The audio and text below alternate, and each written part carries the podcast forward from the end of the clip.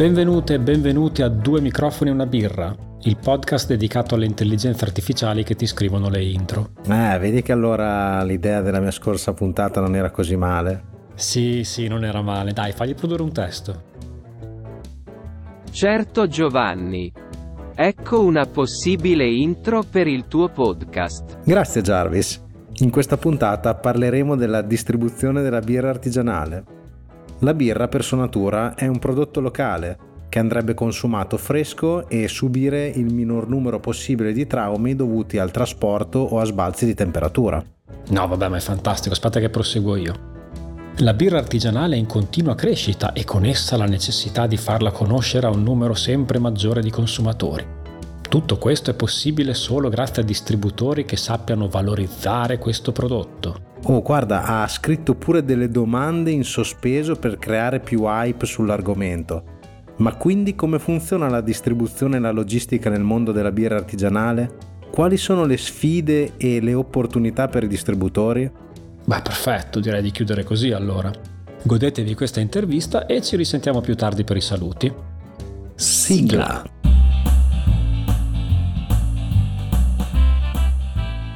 Per la puntata di oggi abbiamo qui con noi Giovanni Daguanno, che è responsabile commerciale dell'azienda 1001 Birre, che è un importante distributore di birra nel panorama italiano. Ciao Giovanni e benvenuto qui con noi su Due microfoni e una birra. Ciao ragazzi, grazie mille dell'invito.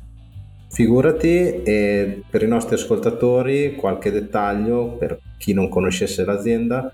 1001 Birre è uno spin-off di un noto franchise laziale di beer shop chiamato Beerland. È attivo dal 2010 mentre l'e-commerce è nato nel 2016. Tutto corretto Giovanni? Tutto, tutto corretto, sì. Perfetto.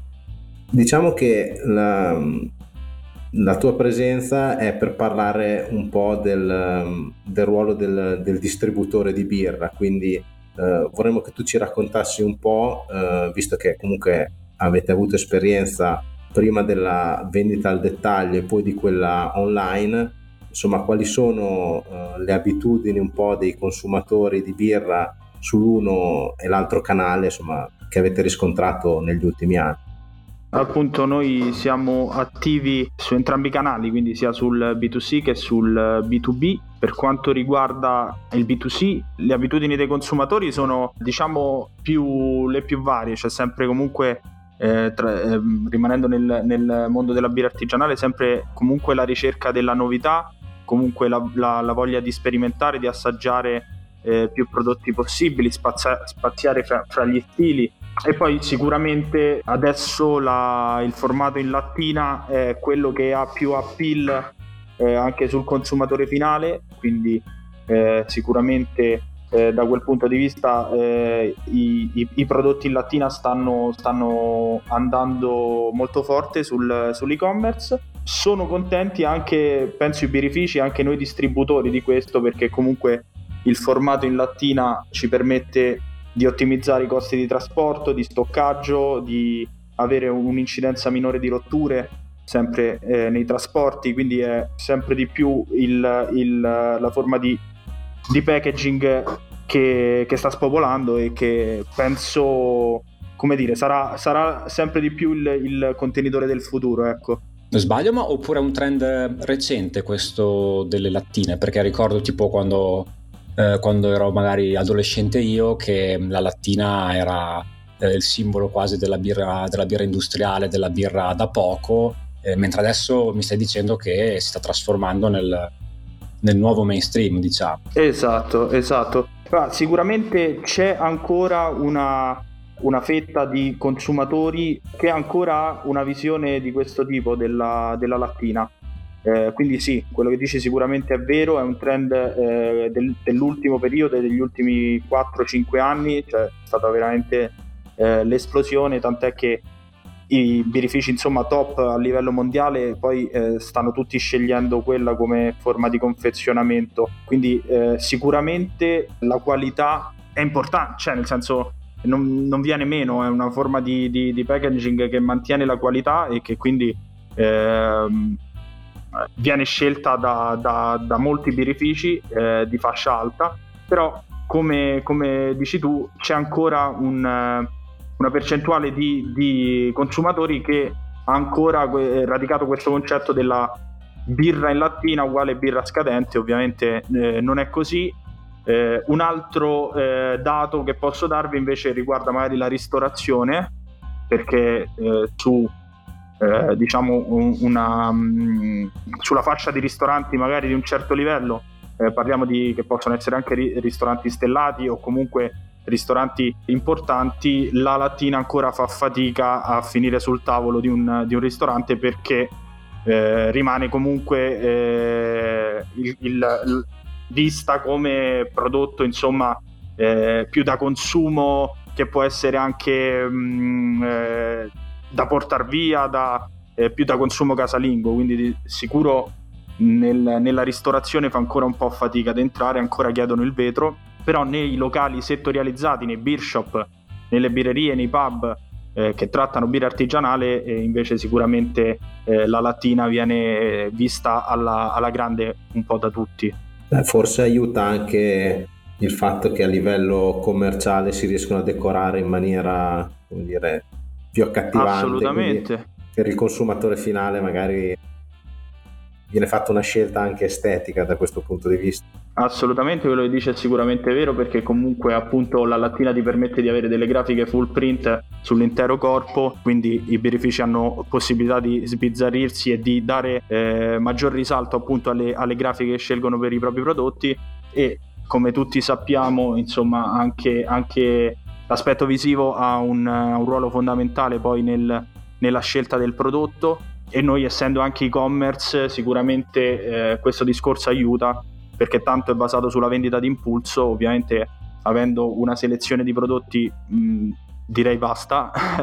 eh, insomma, poi alla fine quello che risalta meglio all'occhio è quello che ha più eh, possibilità di essere acquistato. Ecco. Ma le etichette come, come, vengono selezionate? Cioè, in che modo fate questa, eh, questa selezione per, per l'e-commerce?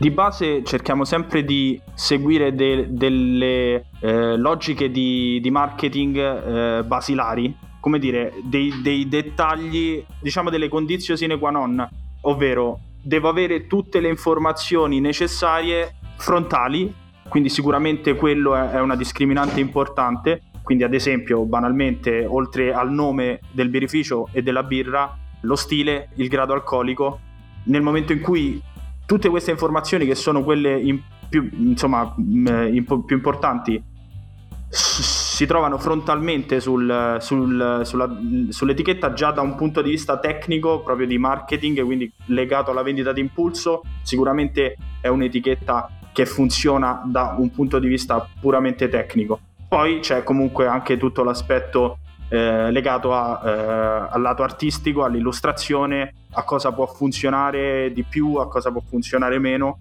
Però ecco, ci basiamo su, su questi due aspetti, il lato tecnico e poi il lato artistico.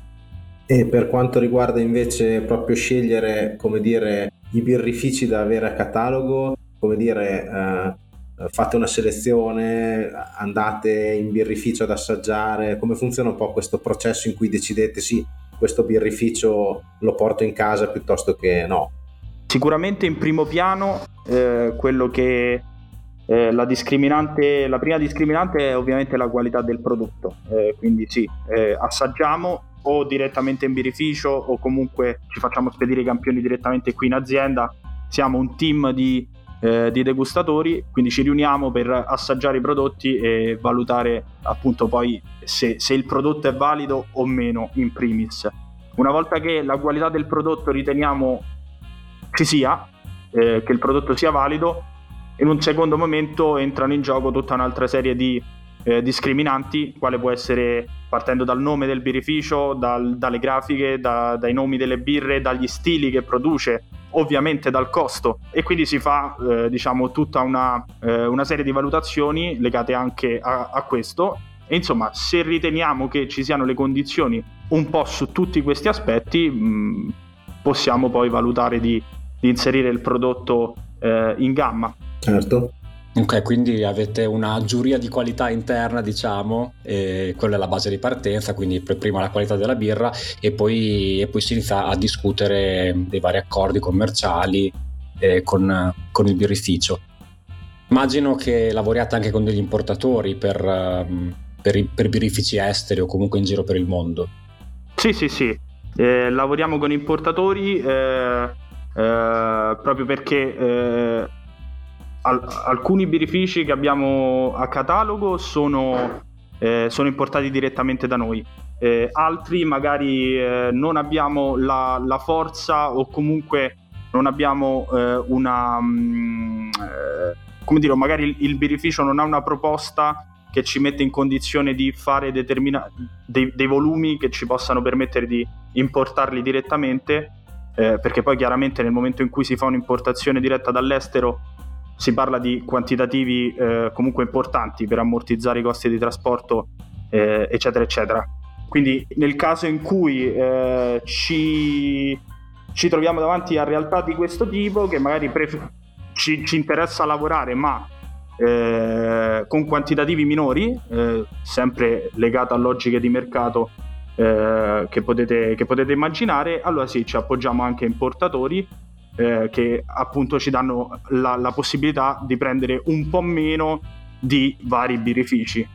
Ma riesci a spiegarci in breve il processo mh, mm, che sta dietro a tutta la logistica della birra? Cioè da quando finisce l'imbottigliamento, quindi la bottiglia o la lattina è pronta.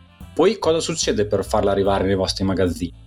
Di base sì, la, la lattina o la bottiglia o il fusto è pronto. Noi banalmente mandiamo uh, un ordine via mail, eh, facciamo una richiesta via mail di, al birrificio del prodotto con le relative quantità. Dopodiché il birrificio prepara il bancale eh, alla spedizione, ci affidiamo ovviamente a vettori eh, esterni eh, all'azienda, eh, sia eh, esterni alla nostra che esterni al, all'azienda del, del birrificio quindi tramite, tramite il vettore eh, la merce viene spedita, la riceviamo nel nostro magazzino, facciamo tutti i controlli del caso, quindi eventuali rotture, merce non consegnata, eh, perché insomma può succedere anche questo, che poi il, il, il, bancale che arriva non è conforme a, a quello richiesto. Dopodiché, se è, tutto, se è, tutto, in linea, procediamo a um, caricare eh, la merce nel nostro magazzino e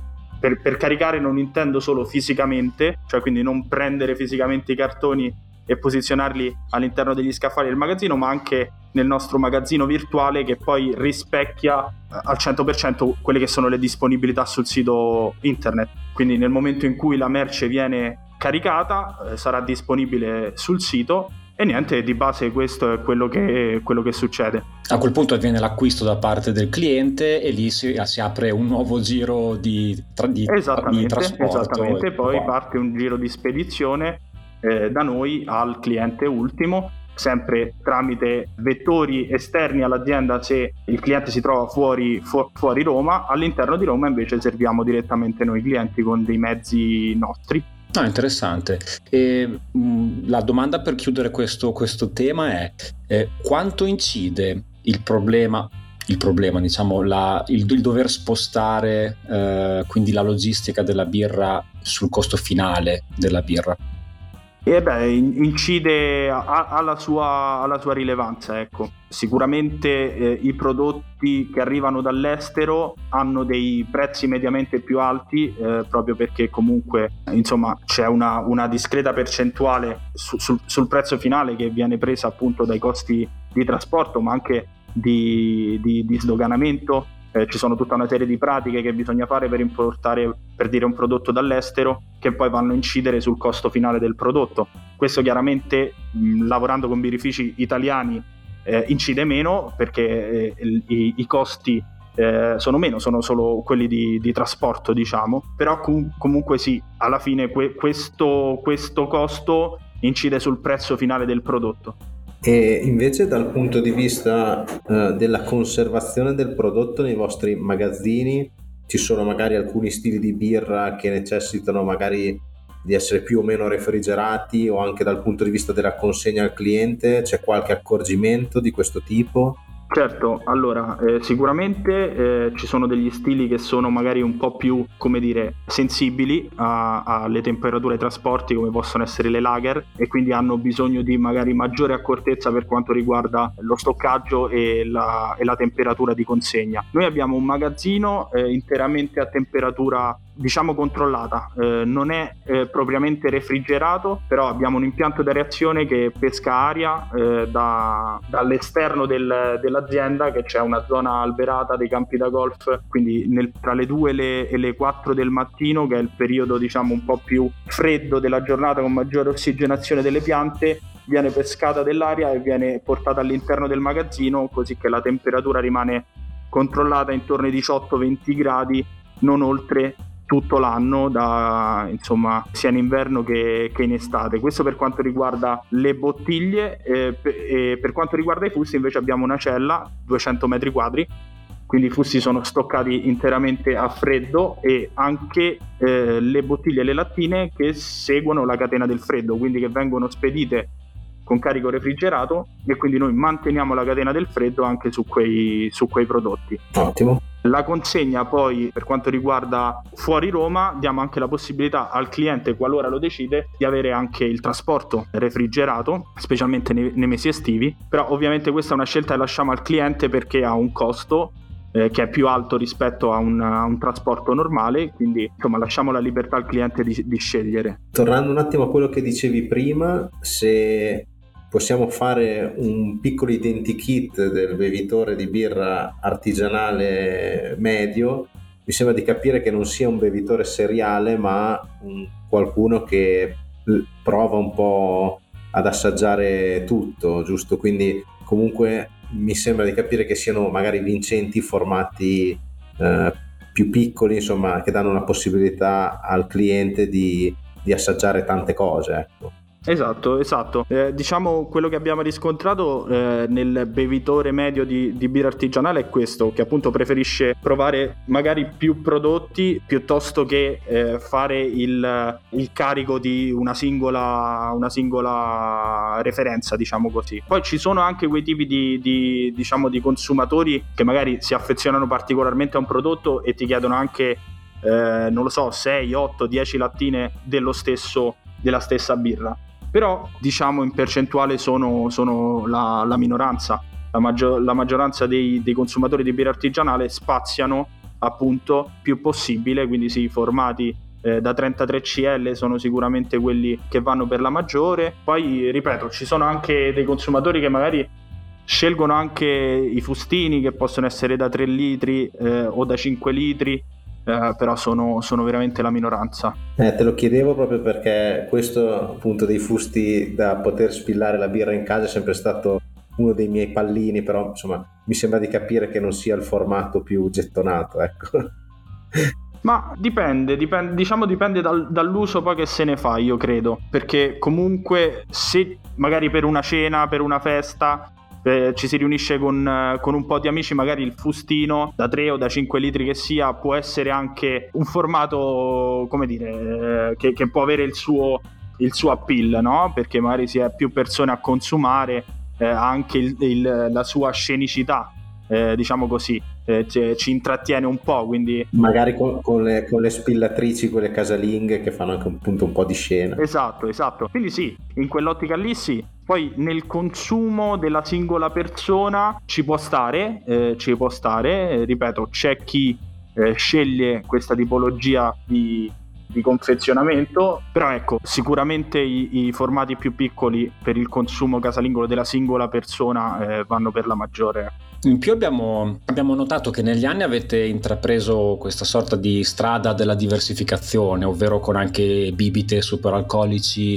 eh, food and snack riesci a raccontarci qualcosa su questa scelta? Sì, allora, di base è un po' legata a quello che è il trend dei nostri clienti B2B, perché insomma i, il, i clienti a cui arriviamo come 1001 birre nella stragrande maggioranza dei casi non sono solo birrerie o magari non sono birrerie nude e crude, ma comunque spaziano a livello di proposta anche su altri prodotti come può essere il vino naturale eh, su cui stiamo, stiamo, investendo parecchio e abbiamo creato diciamo, una costola di 1001 birre che a 1001 vini, come po- possono essere bevande analcoliche, comunque eh, non mainstream, ma prodotti un po' più di nicchia, come possono essere snack, come appunto possono essere distillati, come possono essere bevande ancora più particolari, come possono essere fermentati di frutta, sidri, eh, kombucha, che adesso sta, sta andando alla grande. Quindi diciamo un po' la nostra, la nostra idea è stata quella di permettere a chi acquista da noi e che comunque fa un tipo di selezione su un po' tutti i prodotti che, che, trattano all'interno della propria attività, quindi dalla birra a tutto il resto, che comunque appunto fanno una scelta più mirata su un prodotto di nicchia, di dare la possibilità di avere anche questi, questi prodotti all'interno della nostra proposta. E eh, al tempo stesso ci permette di entrare magari con quello che è il nostro prodotto di punta, che è la birra, in altri canali in cui magari ha un, un aspetto più marginale. Quindi magari che possono essere enoteche, possono essere bar, possono essere ristoranti che magari acquistano prevalentemente vino, acquistano prevalentemente analcolici, soft drink, eh, super alcolici e poi magari trovano anche la possibilità di acquistare birra. Chiaro, però io a questo punto sono curioso visto che non l'avevo mai sentita prima, cos'è la kombucha? La kombucha è una bevanda analcolica, è sempre un fermentato, parte praticamente da una muffa eh, che, che, si crea eh, sulle foglie del, del tè. E viene chiamata eh, sco- Scopi, Scopi, non ho ancora ben capito qual è il nome, sulla kombucha sto ancora studiando anch'io. Eh, e di base eh, da, da, da, questo, da, questa cultura di, eh, di, comunque sono sempre lieviti, batteri, si, si, fa partire una fermentazione, quindi di un, una bevanda a base di zucchero che poi può essere, ci può essere aggiunta di aromi, frutta, spezie, la, la qualunque poi fondamentalmente basta acqua, zucchero e, e mettere in infusione quello che si vuole all'interno e far partire la fermentazione con questi scopi e poi si ottiene la kombucha che è un fermentato ma non alcolico. La fermentazione è acetica, cioè quindi comunque dà una, un carattere acido alla bevanda, però non produce, eh, non produce alcol, produce CO2, quindi sono frizzanti, ma non produce alcol. Ah, ok, ok, interessante. Eh, io invece avevo un'altra curiosità, eh, partendo dal presupposto che comunque la, bi- la, birra in generale non ha una vera data di scadenza ma un termine di consumo consigliato. Eh, più o meno avete un'idea di, parlando di uno vostro prodotto medio, insomma, che, che vende abbastanza bene, cioè quanto, in quanto tempo trans, cioè quanto rimane nelle, nei vostri magazzini, diciamo, la birra prima di essere consegnata al cliente? Un prodotto che vende, eh, quindi un, cioè un, un, prodotto che vende molto bene? Sì, un prodotto medio, insomma, gi- giusto per non dire magari quello magari di nicchia che è ovvio che magari okay. ha, meno, ha, ha, meno, appeal eh, e neanche magari il prodotto di punta che magari non fai in tempo ad averlo in magazzino che l'hai già esatto, l'hai già esatto ma facendo una media su, su, un prodotto medio poi dipende sempre dai quantitativi che si vanno a, a, caricare però comunque il tempo di permanenza media di un prodotto può essere un mese Mm, ok, sì, sì, quindi comunque c'è un ricircolo, c'è un ricircolo veloce. Sì, sì, sì, abbastanza sì. Poi noi trattando eh, molti articoli differenti, quindi avendo una, una gamma abbastanza ampia, cerchiamo sempre di lavorare su quantitativi piccoli o medi con tutti per avere un assortimento buono di, di, tutti i prodotti ma non enorme proprio perché avendo tanta scelta poi si rischia che i prodotti che vanno di più vanno, finiscono e tutto bello. Quelli invece che magari sono un po' più lenti, rimangono fermi lì, hai stoccato tanta merce, è un problema perché poi magari eh, rischia di appunto eh, finire in scadenza. Quindi si cerca sempre di lavorare eh, a piccoli, eh, piccoli, ordini, compro, vendo, ricompro. Eh, sì, mi sembra base... sensato. Ma cosa succede alle birre che raggiungono il TMC, cioè il termine minimo di conservazione? Non essendo una scadenza, eh, quindi eh, la, appunto la birra non scade, quindi è un best before, niente, noi sostanzialmente comunichiamo al cliente che magari il prodotto è oltre o vicino a data di best before ovviamente finiscono eh, in, con, una, con, una, scontistica e niente, eh, consigliamo il consumo comunque nel breve termine e per uso casalingo. Quindi non c'è un problema eh, tipo mh, di legge, non avete obblighi di legge nel doverle accantonare, distruggere, insomma le potete comunque vendere però con l'indicazione che effettivamente è stato raggiunto questo termine. Esatto, esatto. Okay. Eh, mi ricollego invece al discorso che facevi prima eh, riguardo al lavorare un po' eh, con eh, importatori, eh, vedendo anche quelle che sono un po' le ultime vicissitudini geopolitiche tra Brexit e situazioni strane, insomma, magari lavorare con importatori vi ha aiutato a essere un po' anche schermati da, da un po' tutto il casino che sta, sta succedendo in giro per il mondo. Esattamente, beh sì, sicuramente, sicuramente sì, specialmente riguardo appunto il discorso Brexit che ha reso un po' eh, più difficile fare importazioni appunto da, dai paesi UK, quindi sì, di base per noi viene più comodo appunto appoggiarci a, ad un importatore appunto quando si parla di prodotti provenienti da paesi che appunto eh, per motivi eh, che possono essere Brexit, eh, guerre, perché adesso ormai ne abbiamo di ogni. Eh, purtroppo sì ci viene magari più difficile, quindi sì, eh, sicuramente in periodi come questo ci viene comodo affidarci a degli importatori per continuare a avere dei prodotti in gamma che provengono da paesi in cui adesso è più eh, complicato riuscire a, ad importare direttamente. Come sono cambiati i rapporti eh, con questi importatori, ad esempio inglesi, scozzesi, insomma, quelli UK? Di base per noi non, non, è cambiato nulla, cioè nel senso eh, l'importatore è italiano, eh, quindi sicuramente eh, per loro sarà cambiato, sarà cambiato, qualcosa a livello di, eh, di, pratiche doganali e via discorrendo, trattando eh, birrifici che ormai sono tecnicamente fuori dall'Unione Europea. Poi per noi grosse differenze, a, a parte magari un, qualche variazione di prezzo, eh, non ce ne sono. Eh, li, a, li, troviamo comunque disponibili, comunque con uh, continuità, quindi vuol dire che l'importatore, malgrado tutto, continua a fare il suo lavoro e riesce a mantenere appunto una continuità eh, su, sull'importazione. Quindi cioè, i tempi sono rimasti più o meno quelli, magari piccole variazioni di prezzo in più, immagino, però per il resto nulla di Esattamente, sì, sì, sì, per il resto è tutto lineare, diciamo. E invece il periodo della pandemia come ha cambiato i consumi? Ci avete visto eh, qualche, qualche, modifica, immagino, nella, nella, nelle abitudini di acquisto? Sicuramente, sicuramente. Poi il periodo in cui insomma i locali sono stati chiusi eh, ovviamente il, il, la vendita al, al, privato, l'acquisto per il consumo casalingo è schizzato alle stelle. E ovviamente il, il consumo nei locali è venuto meno anche se c'era la possibilità di poter vendere da sporto eh, comunque inevitabilmente l'acquisto eh, con spedizione dire- diretta a casa da un sito specializzato eh, poi è, è, è, stata la scelta che hanno fatto molti, molti clienti. C'è stato un, uh, in termini magari di scelta dei prodotti poi dei locali, specialmente dopo la pandemia, un po' un'accortezza maggiore verso il, il, il prezzo del prodotto, inevitabilmente,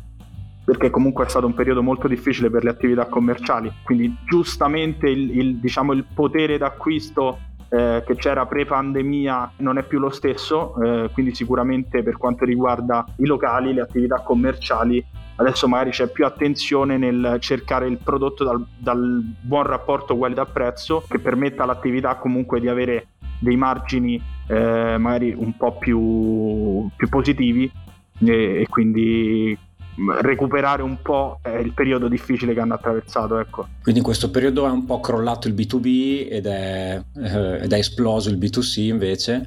E quest, questo, questo livello pre-pandemia, quindi sul B2B non lo avete ancora raggiunto nuovamente? Ancora, ancora no, ancora no, piano piano stiamo tornando. Eh, però diciamo che a livello di, di consumi siamo tornati eh, sul, cioè rapporto B2B, B2C siamo tornati alla normalità. Cioè nel senso, mentre in, pandem- in uh, piena pandemia, quindi locali chiusi e quant'altro, eh, c'era un, un netto eh, aumento del, del, B2C e un netto, eh, una netta diminuzione de- del, del, B2B, adesso siamo tornati diciamo a, a dei eh, volumi standard però comunque il discorso del B2B sul, dire, sul, su cosa acquistare eh, ancora, ancora insomma, si, si, vedono gli effetti della, della pandemia. E forse anche sulla quantità, nel senso che se prima un locale era più o meno tranquillo, adesso ha sempre questa paura delle chiusure, quindi un gran rifornimento, un grande stoccaggio giustamente non lo fa. Esattamente, esattamente, sì, si tende a lavorare un po', a navigare a vista, diciamo così. Mm. Però mi sembra di capire comunque che nei vostri uh, volumi il B2B sia preponderante rispetto al B2C o ho capito male? No, no, no, no, è corretto, è corretto, insomma l'80% del nostro business verte su, su quello. Okay. Eh, quindi sì, sicuramente il B2B è la fetta di, eh, di mercato più ampia. Eh, quindi sì, sì, è corretto. Questo comprende bar, pub, ristoranti, eh, tutto, tutto, questo mondo insomma della, della ristorazione. Ci sono altri altri settori che magari eh, noi che non siamo espressamente in quel mondo sottovalutiamo, che non, non penseremo mai vengono riforniti da voi? Ma bene o male sì, sono questi.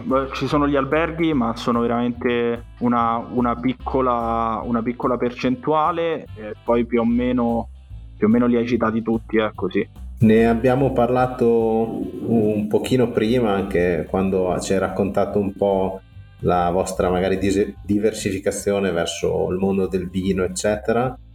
Oltre a questo, quali sono i vostri prossimi step di crescita o evoluzione insomma, in azienda? Allora, eh, sicuramente continuare a, mm, a crescere sul, sull'aspetto vino, che è un po' eh, la nuova, la nuova creatura di 1001 birre, appunto.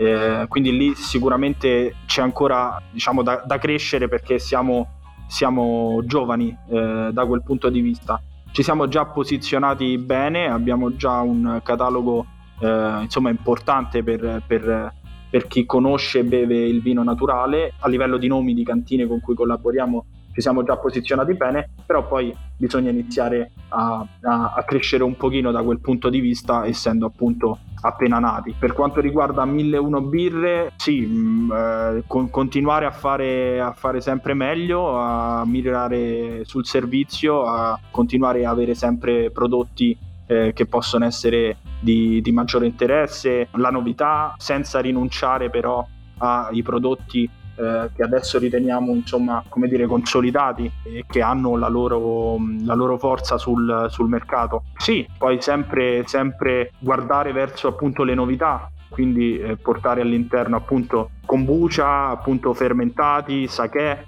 abbiamo iniziato a trattare anche sake ad esempio quindi insomma se, sempre cercare di sul, sui prodotti di, di, nicchia sul beverage di nicchia avere il, il, massimo il massimo della proposta offrire il massimo della, della scelta e, e continuare sì, a, a, a, lavorare sempre bene in questa direzione. E la domanda finale che vorrei farti è più su Giovanni Daguanno, quindi togliti per un attimo il ruolo di responsabile commerciale. E qual è il tuo stile di birra preferito? Quindi quando esci la sera e vuoi proprio staccare dici ah, una bella birra ah, prendo? Questa è la domanda più difficile penso. Se che, lo dicono tutti, che, ma com'è possibile? Che, che mi potevate fare? Eh? Che vuoi più bene a mamma o papà? eh, fortunatamente agli stili di birra non si arrabbiano, quindi se citi uno esatto, gli altri esatto, non esatto. si arrabbiano. Ma qual è? No, è veramente difficile rispondere. Diciamo, non ce n'è uno. C'è eh, lo stile legato alla situazione, magari di cosa ho voglia o la situazione in che condizione eh, mi pone. Quindi, magari eh, sicuramente dopo aver sperimentato, assaggiato la qualunque testato tutti i tipi di birra possibili, tutte le cose più strane, poi la tendenza è un po' credo di tutti i bevitori poi di birra artigianale è tornare un po' alle origini, quindi sicuramente lager, eh, sicuramente stili inglesi che possono essere anche bitter, mild, eh, porter, comunque bevute semplici, e con semplici intendo eh, non banali ma semplici in, intese in termini di fruibilità del prodotto, per bevute che possono essere spensierate, che possono essere fatte anche in maniera sessionabile passatemi il termine che poi si usa eh, nel, nel, mondo, cioè birre che mi danno la possibilità di non stufarmi alla prima pinta, quindi quello sicuramente è, poi sarà quello che scelgo. Quindi dopo essersi ammazzati di IPA si ritorna un po' indietro. Esatto, insomma. esatto.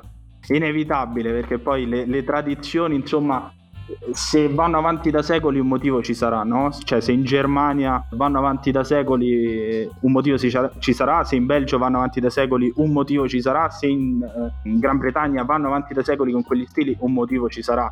Noi come Italia, come paese non proprio eh, con una grossa tradizione, anzi con zero tradizione dal punto di vista birricolo, essendo più paese enofilo, poi ci siamo affacciati a questo mondo guardando no, eh, quello che sono sono le tradizioni degli altri paesi e un po' assorbendo un po' di tutto, assorbendo sia prodotti più tradizionali sia prodotti più eh, innovativi, più nuovi, la, la, Craft Beer Revolution che abbiamo visto in America.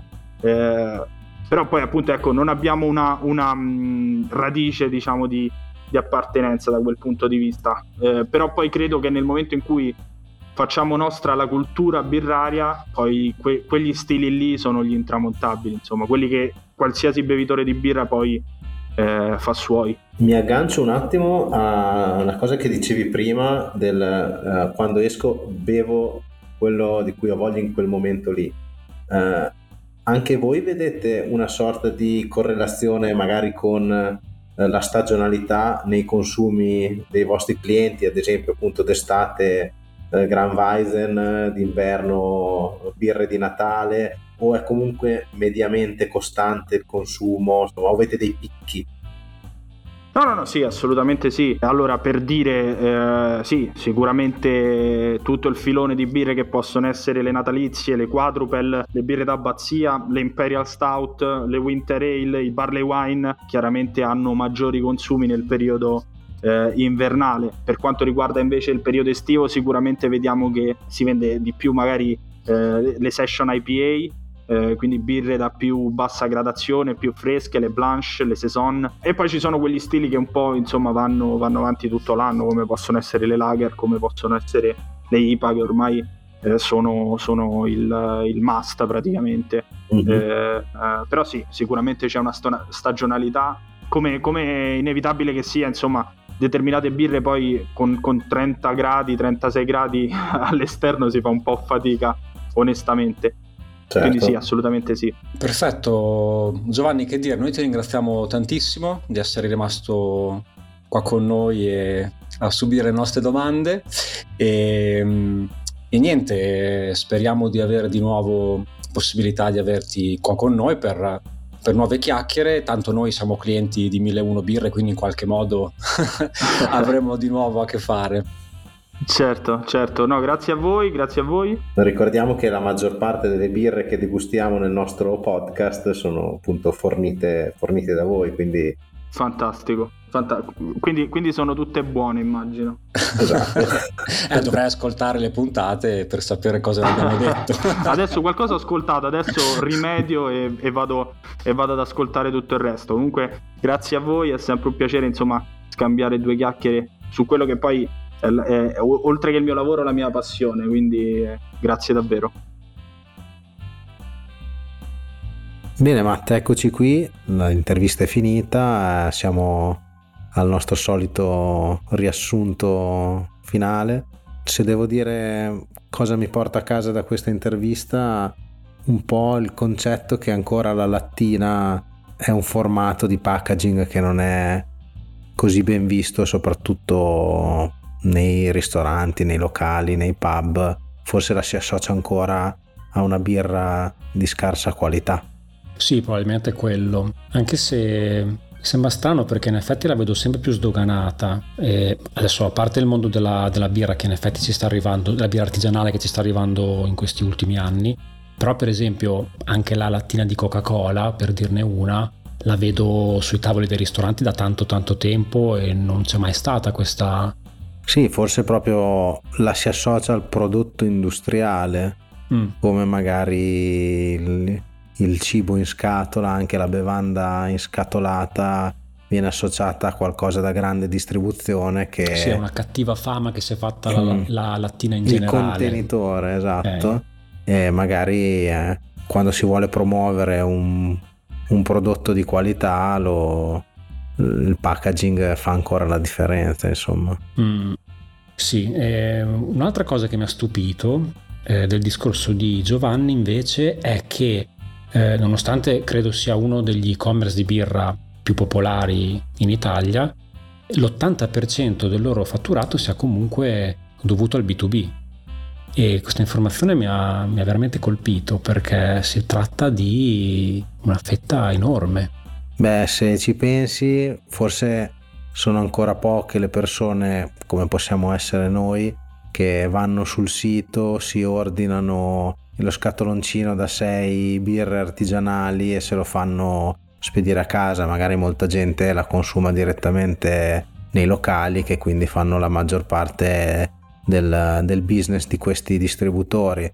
Considera ad esempio che secondo me un grosso, una grossa pecca, un grosso diciamo, difetto che c'è ancora in questa parte del sistema sono i costi di spedizione che per un singolo privato comunque se vuoi, se vuoi, ordinarti 6 lattine di birra o 6 bottiglie da 33 eh, non dico che spendi più in spese di spedizione che in birra ma incide veramente tanto la spedizione. Quindi probabilmente eh, non c'è ancora il trade-off giusto eh, tra il costo del prodotto e il costo del servizio, quindi magari conviene andarla chi può consumare direttamente nel locale. No, no, ci sta, ma in effetti i problemi della, dei costi della logistica non sono solo della birra, sono di qualsiasi prodotto, è una cosa che, che sento spesso dire.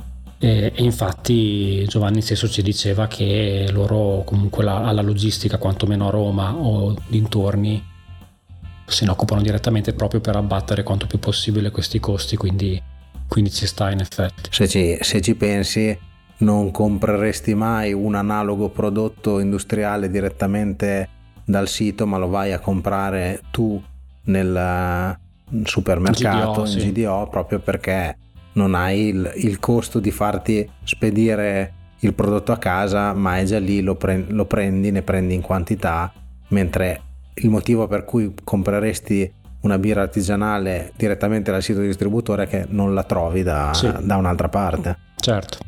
Eh, invece riguardo alla differenziazione de, di cui ci ha parlato, di cui sì. parlato vari, delle varie altre strade che stanno cercando di intraprendere, in realtà pensavo che ad esempio il mondo del vino in Italia fosse già molto, molto coperto.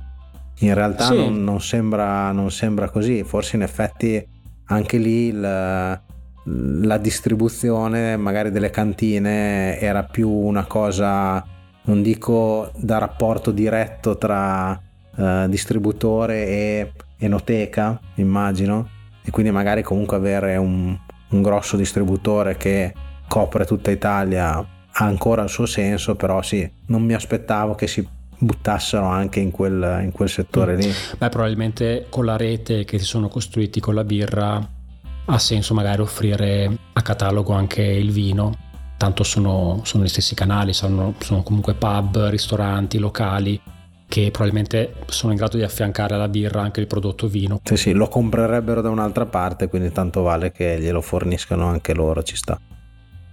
Ok, beh, se abbiamo detto tutto possiamo salutare i nostri ascoltatori, dargli appuntamento alla prossima puntata che come sapete è già stata pubblicata, così come la successiva. Il secondo blocco infatti delle figure professionali è più o meno a metà e quindi niente, rimanete sintonizzati e a presto. Speriamo vi sia piaciuta la puntata e cheers. cheers.